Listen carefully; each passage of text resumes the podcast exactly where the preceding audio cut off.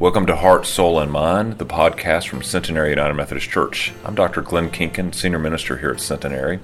My hope is that this podcast will give you some good news for your journey today.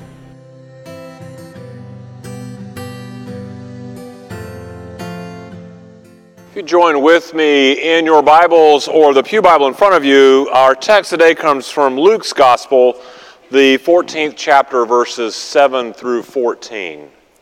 Let us look and hear God's word for us today. When he noticed how the guests chose the places of honor, he told them a parable. When you are invited by someone to a wedding banquet, do not sit down at the place of honor in case someone more distinguished than you has been invited by your host. And the host who invited both of you may come and say to you, Give this person your place and then in disgrace you would start to take the lowest place. But when you're invited, go and sit down at the lowest place so that when your host comes, he may say to you, Friend, move up higher. Then you will be honored in the presence of all who sit at the table with you. For all who exalt themselves will be humbled, and those who humble themselves will be exalted. And he said also to the one who had invited him, When you give a luncheon or a dinner, do not invite your friends or your brothers and sisters or your relatives or your rich neighbors in case that they may invite you in return and you would be repaid. But when you give a banquet, invite the poor, the crippled, the lame, the blind, and you will be blessed because they cannot repay you, for you will be repaid at the resurrection of the righteous. My friends, this is the word of God for us, the people of God. Thanks be to God. Would you pray with me?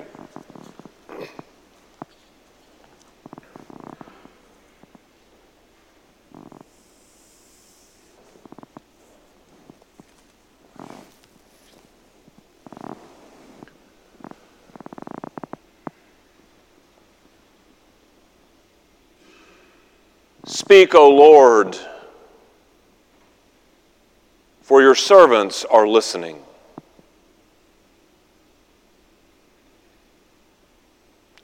Speak, O Lord, for our hearts are yearning to hear who you would have us be. Speak, O Lord, for our very souls cry out, What would you have us do?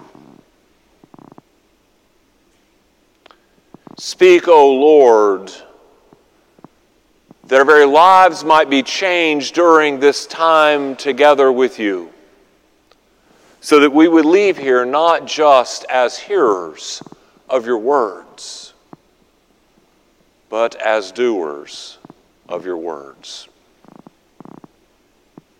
In your Son's holy name we pray. Amen. So I've been thinking a lot this week about President Jimmy Carter since it was announced by his family that he was entering hospice care at home. I mean, the 98 year old former president who 46 years ago, he began his presidency quoting this scripture, Micah 6 8. What does the Lord require of you but to do justly, love mercy, and walk humbly with God? And then, after taking the oath of office with these words still hanging in the air, what was his first act as president? He turned to his predecessor, uh, Gerald Ford, and he extended his hand and he said these words For myself and our nation, I want to thank my predecessor for all that he has done to heal our land. And then after that, Jimmy Carter began to thank Julia Coleman, his elementary school teacher, and countless others that had helped form him into who he had become and had helped prepare him for this day, this auspicious occasion of his inauguration as president.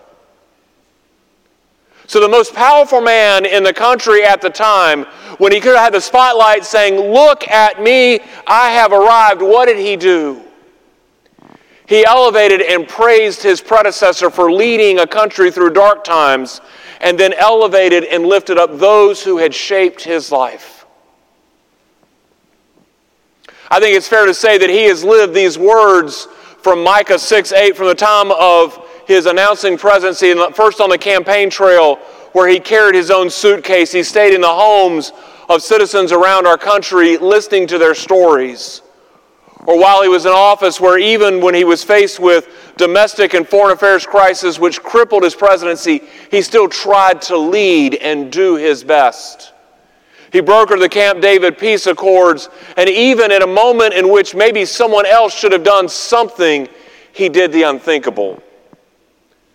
He'd invited Pope John Paul to speak at the White House, and they were standing outside, and every speaker's worst nightmare when you speak outdoors is wind.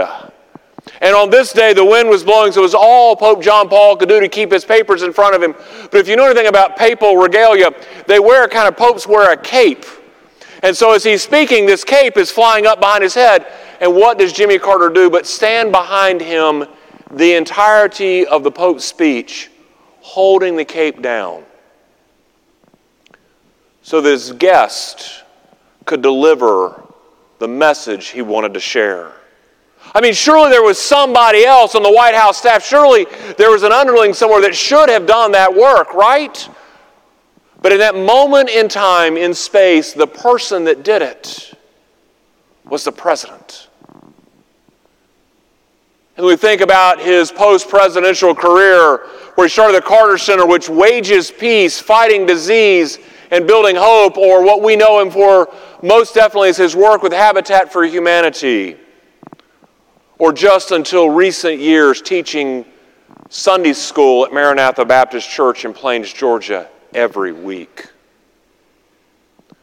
Historians and political scientists and politicians and others will disagree back and forth on the effectiveness of his presidency and his politics, but they are all universal to a T that our country is better off because of his work for the sake of humanity post his time in office. And all this was carried out the same way his presidency started with justice, mercy, and humbly walking with God. I've been thinking about this this week as we've started this season of Lent, you know, these 40 days in which we are to contemplate our relationship with God, to contemplate who God calls us to be, to contemplate how well we are living up to our calling, to contemplate the grace that we have received. To spend these 40 days considering that grace, considering our calling, and considering the changes that you and I need to make in order to fulfill what God has called us to do. See, Lent is sort of a spiritual checkup, if you will, on the condition of our heart as followers of the one who loves us most. And in today's text, Jesus instructs us to have the heart, to have a heart anchored in humility.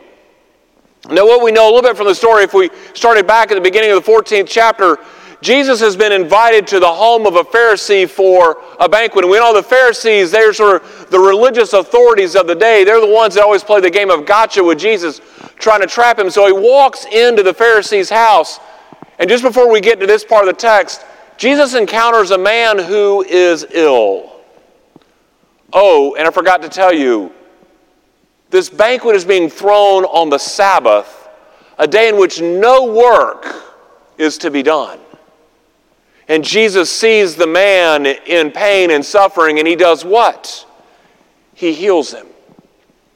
So the Pharisees are already armed, they're already loaded, they've already set the trap right before them. And so as they're gathered in this home, the dinner bell rings, it's time to come to the table, and Jesus watches. He sees how everybody's posturing, figure out who is the guest of honor, and to sit at the best seat at the table. And that's when he begins the parable in today's pericope. He says, Don't decide that you belong in the best place. Don't choose it for yourself. For those who exalt themselves will be humbled, and the humble will be exalted. And then, as we're wrestling with this parable, then he turns to the host and he says, Don't invite those who can reciprocate Instead, honor those who cannot, because you will be blessed because they cannot repay your invitation.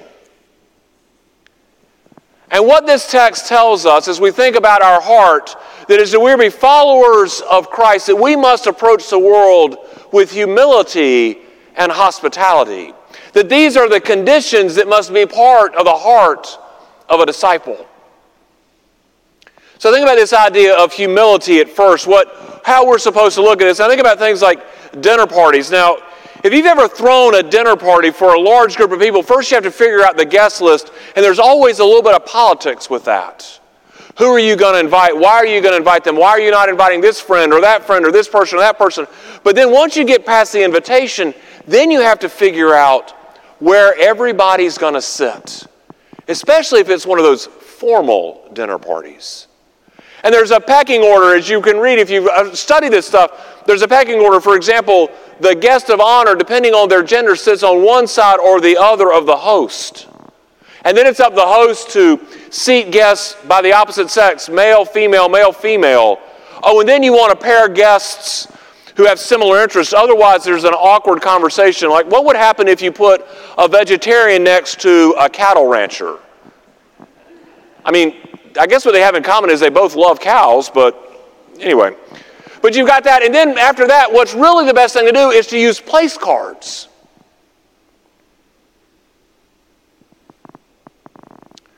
But what happens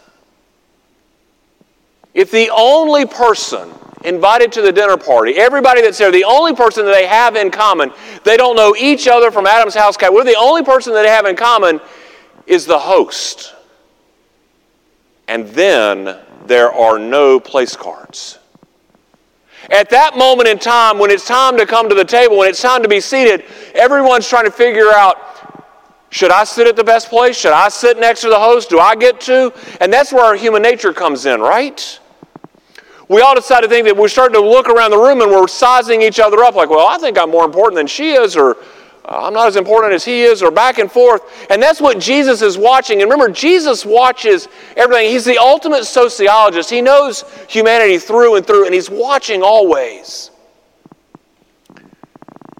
And when he sees something worth pointing out to us, when our sense of self importance, our shadow side, our arrogance, when it comes out, he calls us out on it.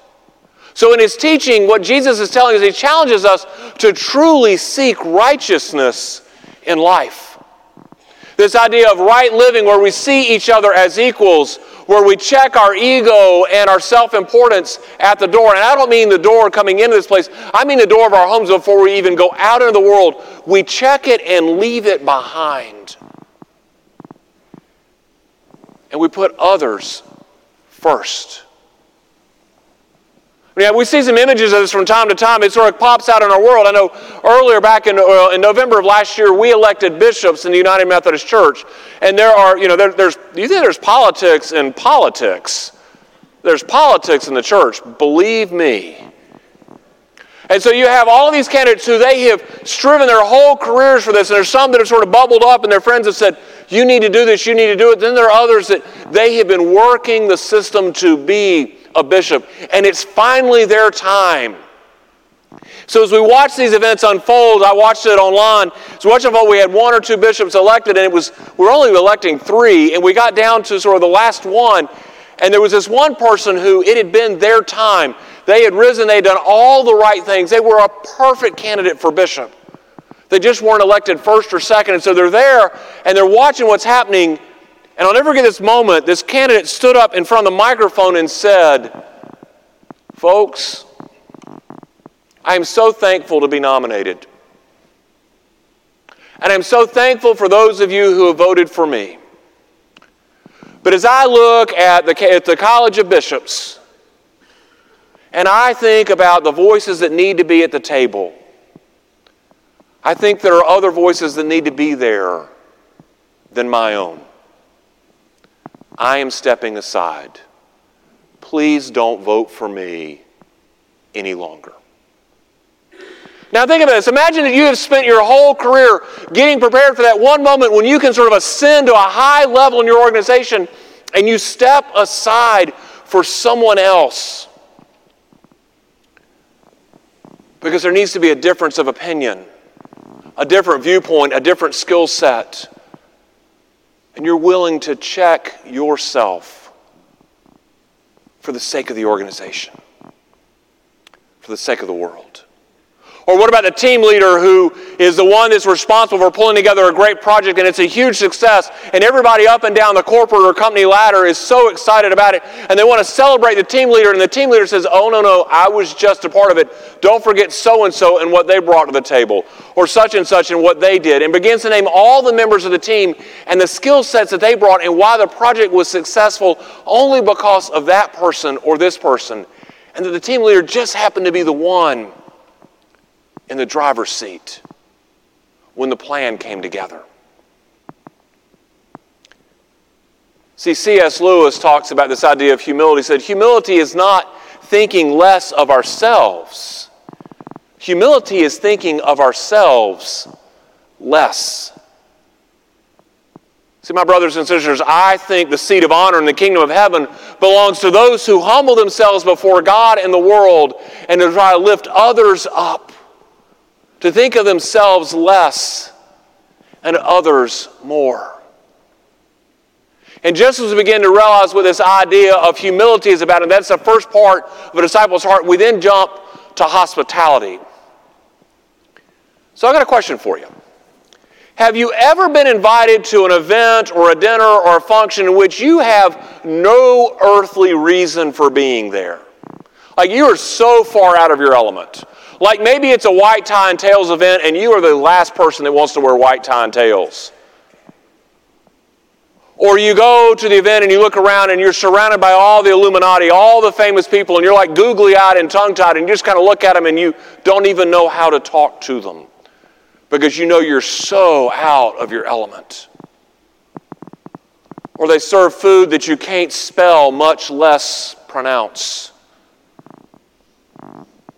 Or even welcomed into a home while on a mission trip in a foreign country where you don't speak the language or know the customs or the food or the culture or their concept of time. And yet you realize being welcomed into their home as you are to stay there and dine there, that they have made a great sacrifice for you. In those occasions, how do we feel? I mean, we feel honored, right? We feel seen. We feel valued. We feel loved. We feel special. See, that's the gift of hospitality. See, hospitality is about this gift of generosity. It's about friendliness. It's about honor. It's about being lifted up and seen as something special, even when you know maybe down deep that you're not. See, hospitality is how Christ calls us to treat each other and calls us to do that in the same way. Why? Because we have been received at the, at the table of grace as well. When we come to Christ's table, when we come to it, there's never someone saying, Oh, we don't have a seat for you. Matter of fact, they just set another place setting. Because at the table of grace, there's always room for us. And even when we think that we don't belong, by in fact, we do belong there because of God's grace. And so, what Christ is challenging us, He's challenging us as individuals, He's challenging us as the church, the body of Christ, He's challenging us, the church, the institution, to care for the poor, the disabled, those in need, the least, the last, and the lost, those who may feel like that they don't belong, but yet we know they do. I think in one of my earlier churches, there was this conversation I had. Somebody, a couple came into my office one day and they asked if our church uh, offered weddings or would officiate weddings or host weddings for non church members, and much like Centenary, we do. And you could just see that there was another question coming, and they started to tell their story. And they said, Well, and she spoke first. She said, I've been divorced twice. And he said, I've been divorced once. And they were very hesitant, very sheepish. Would you all host our wedding? Of course we would. And I shared that with them immediately. Of course we would. And the tears that rolled down their faces, they were accepted because apparently there were churches that would turn them away. And yet here they found this church that would say, sure, we'll be glad to host your wedding. Sure, we will help you get prepared for it. Sure, we will do the counseling beforehand so that your marriage gets off on the right foot. Or think of families who have children with special needs and the struggles and the challenges that they find because it's not nor it's what they cha- what they face is different than what other families do. And to find a church that would say to them, "Your children are welcome here. We don't care if they fidget a little bit, if they squirm a little bit, if they're a little bit more verbal. We want this to be the home where they come to know that they are loved by God and by us." See, my brothers and sisters, the church is in the hospitality business. Because we have been received at the table of grace even when our lives are broken and imperfect, and even when we think we don't belong. The ultimate host says, Yes, you are my child, you are my beloved, you are welcome here. So think about this idea of hospitality, this idea of humility. And I think what Mother Teresa said, one of the great saints of the church, she says, if you are humble, nothing can touch you, neither praise nor disgrace, because you know who you are. I think of those words as I think of Jimmy Carter, and I would add this. That is truly how Jimmy Carter has lived his life because he knows who he is, and even more importantly, he knows whose he is. And I think the challenge for us on this, the first Sunday of Lent, is for us to have the heart of humility, the heart of hospitality, that we may live and practice our faith with these same lessons of humility and hospitality so that all the world knows who we are and whose we are. In the name of the Father, and the Son, and the Holy Spirit. Amen and amen.